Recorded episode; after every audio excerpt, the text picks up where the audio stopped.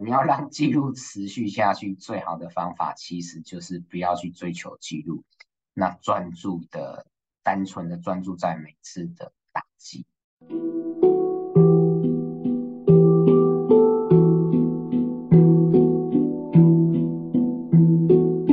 蓝海就在你身边，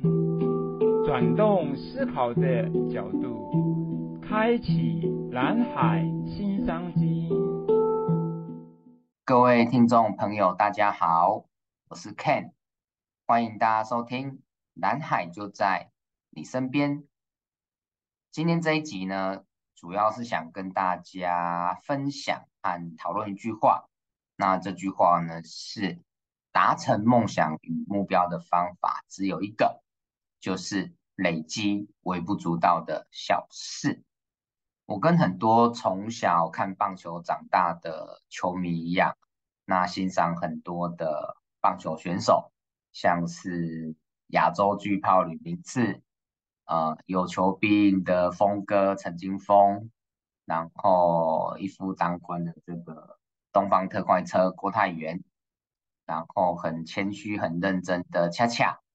很低调、很内敛的王建民。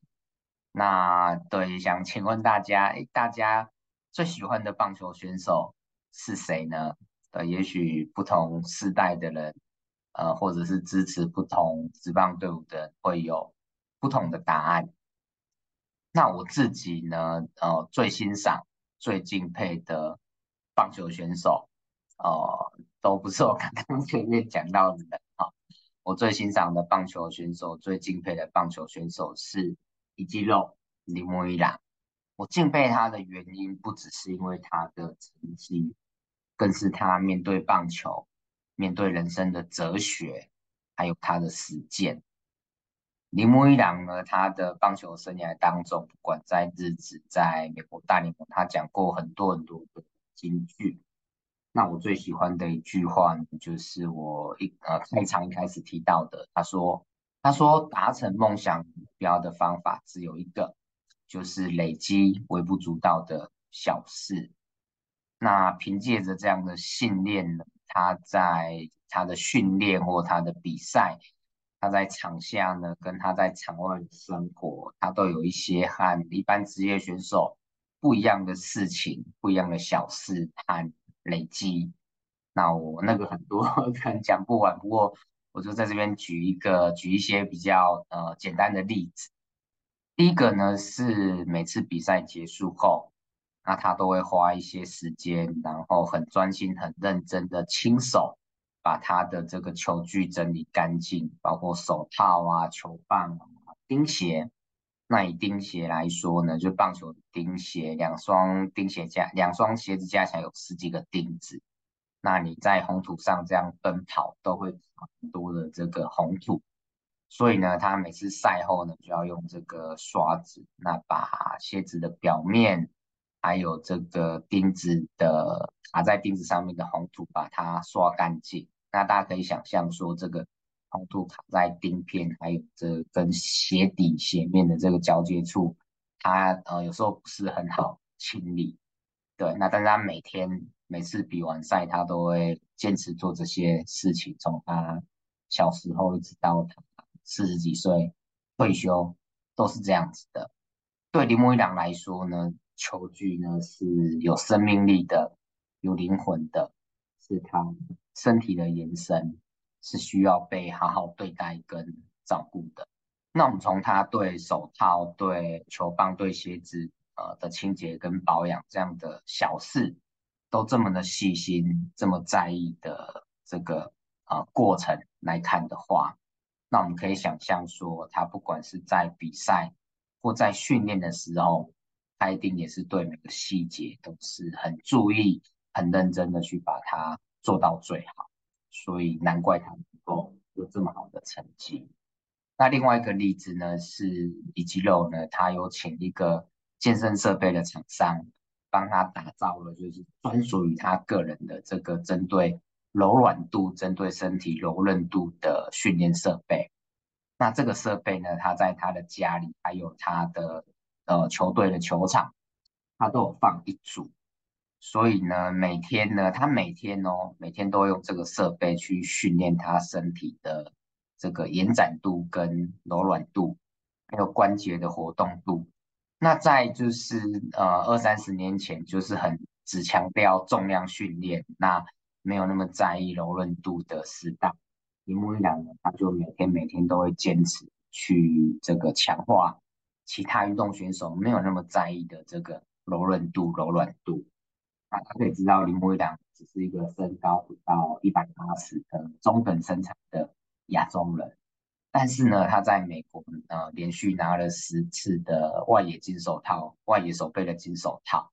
然后大家都知道他的雷射肩这个阻杀能力是非常强大的，他从外野穿回本垒就是又快又平又远又准，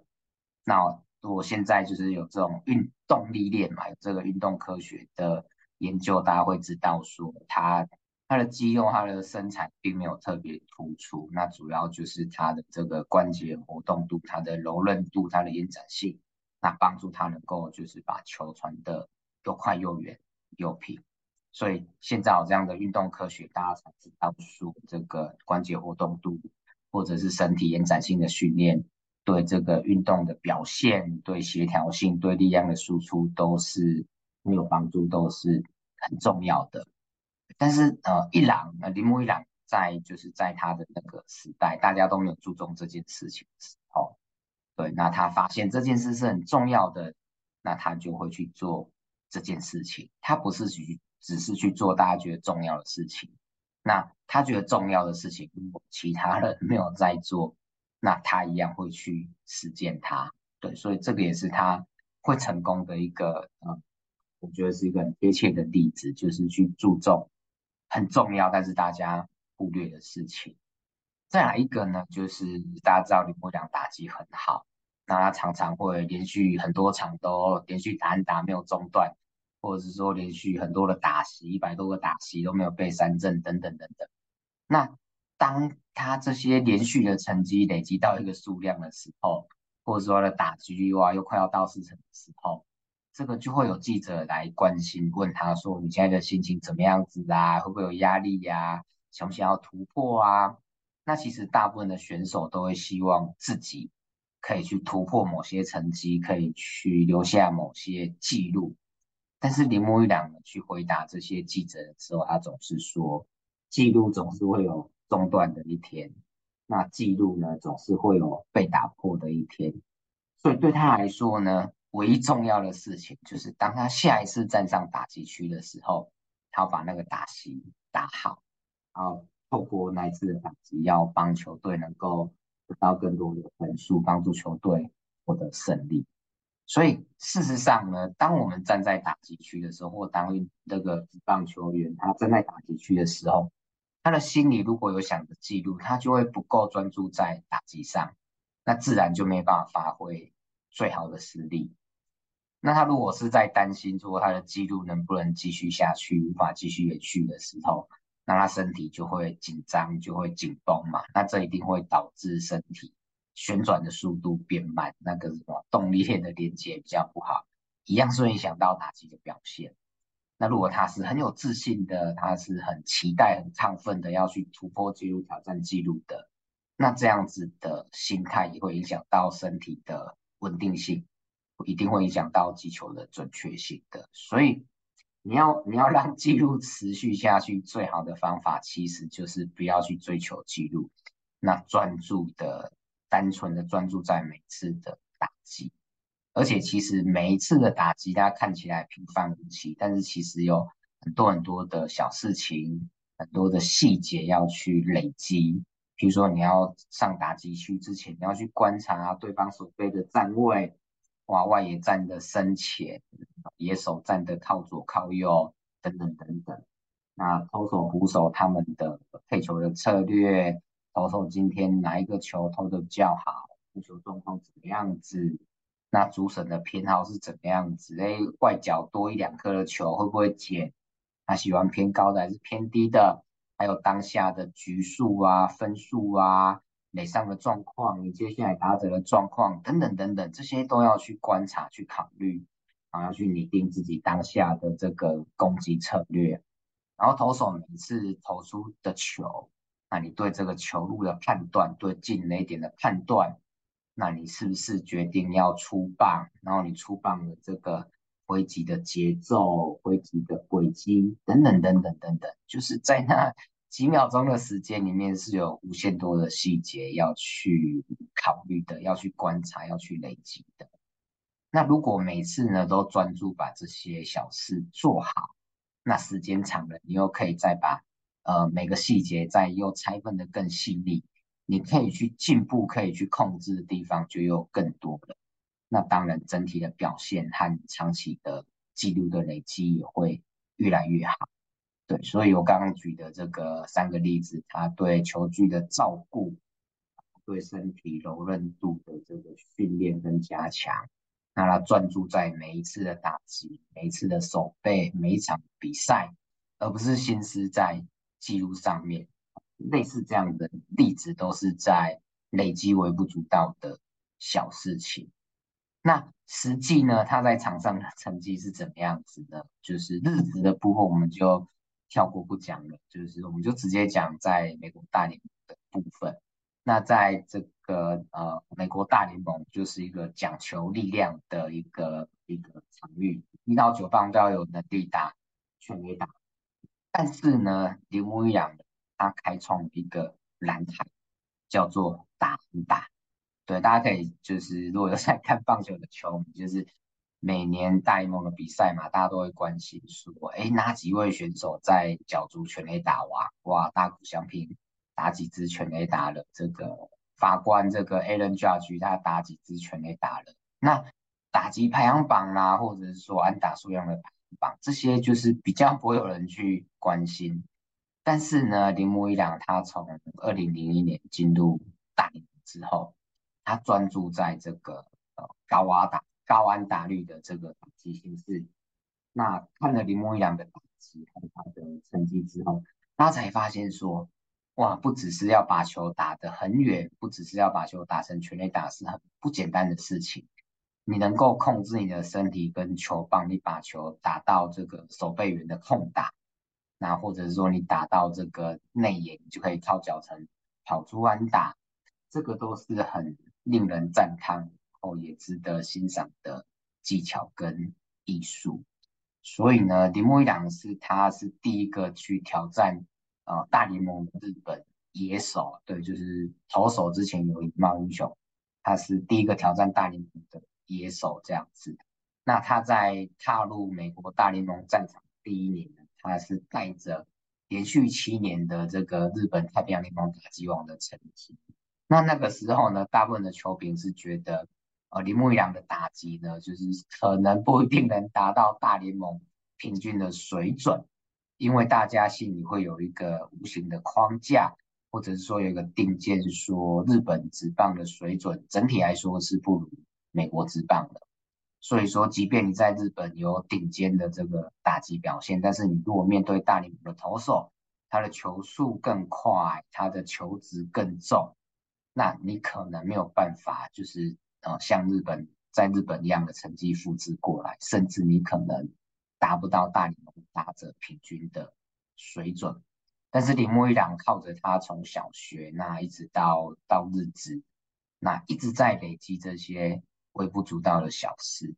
然后靠着他很优异的这个击球的控制击球方向跟力道的这样子的技巧，还有靠着他这个呃挥棒机制跟起跑完美结合，甚至有点重叠的能力，他在呃加入大联盟第一年。就是就当了那一年的这个美国联盟的打击率的第一名，还有安打数量的第一名，对，这个是跌破了专家的隐形眼镜跟放大镜跟各种镜，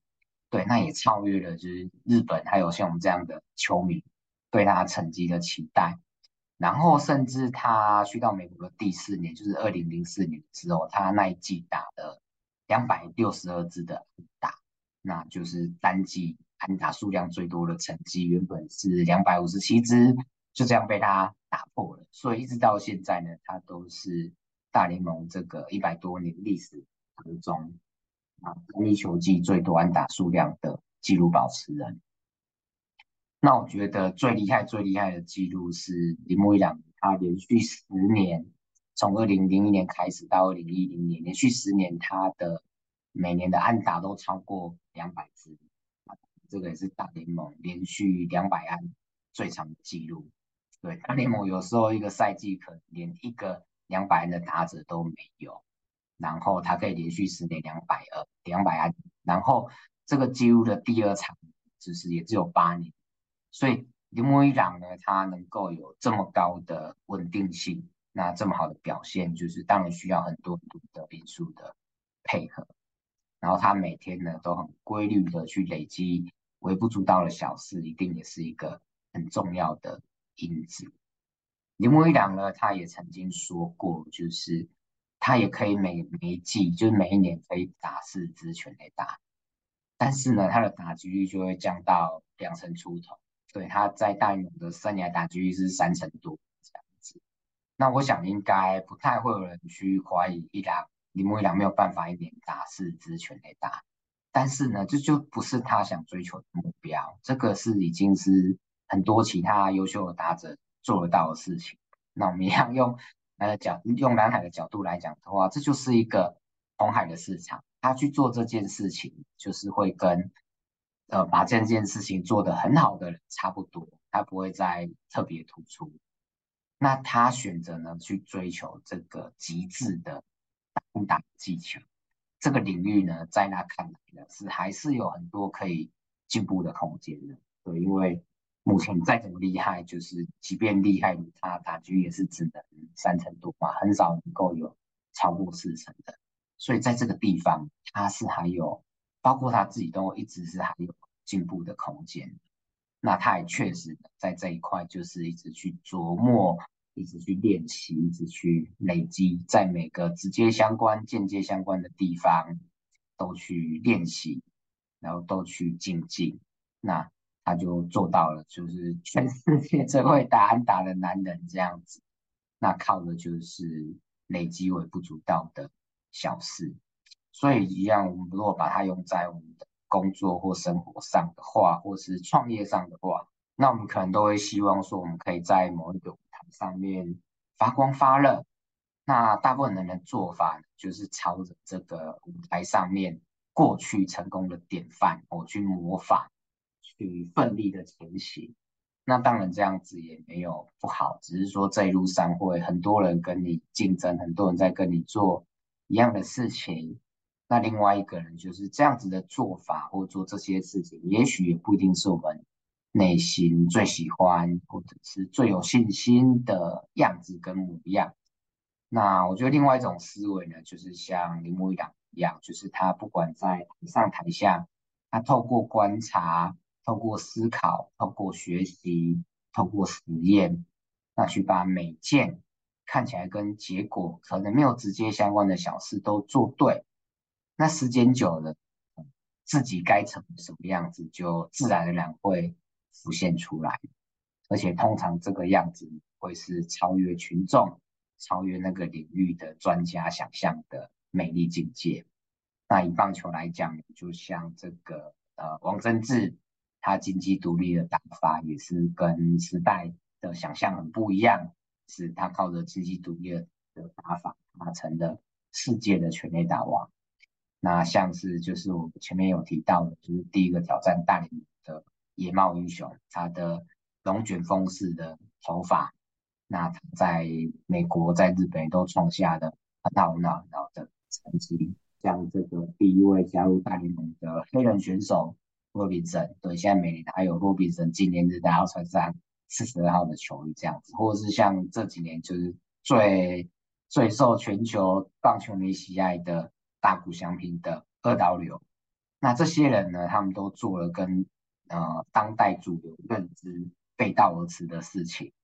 对，那这些突破框架的思维，也某种程度呢，都改变了，就是在那个当代这个世界对棒球的认知，那把棒球就是带到另外一个境界去这样子。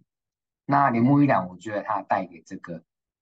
世界呢，除了就是让我们欣赏到这个。球棒控制的能力、安打制造的能力，然后这个已经是艺术等级、教科书等级的守备跟跑垒技巧。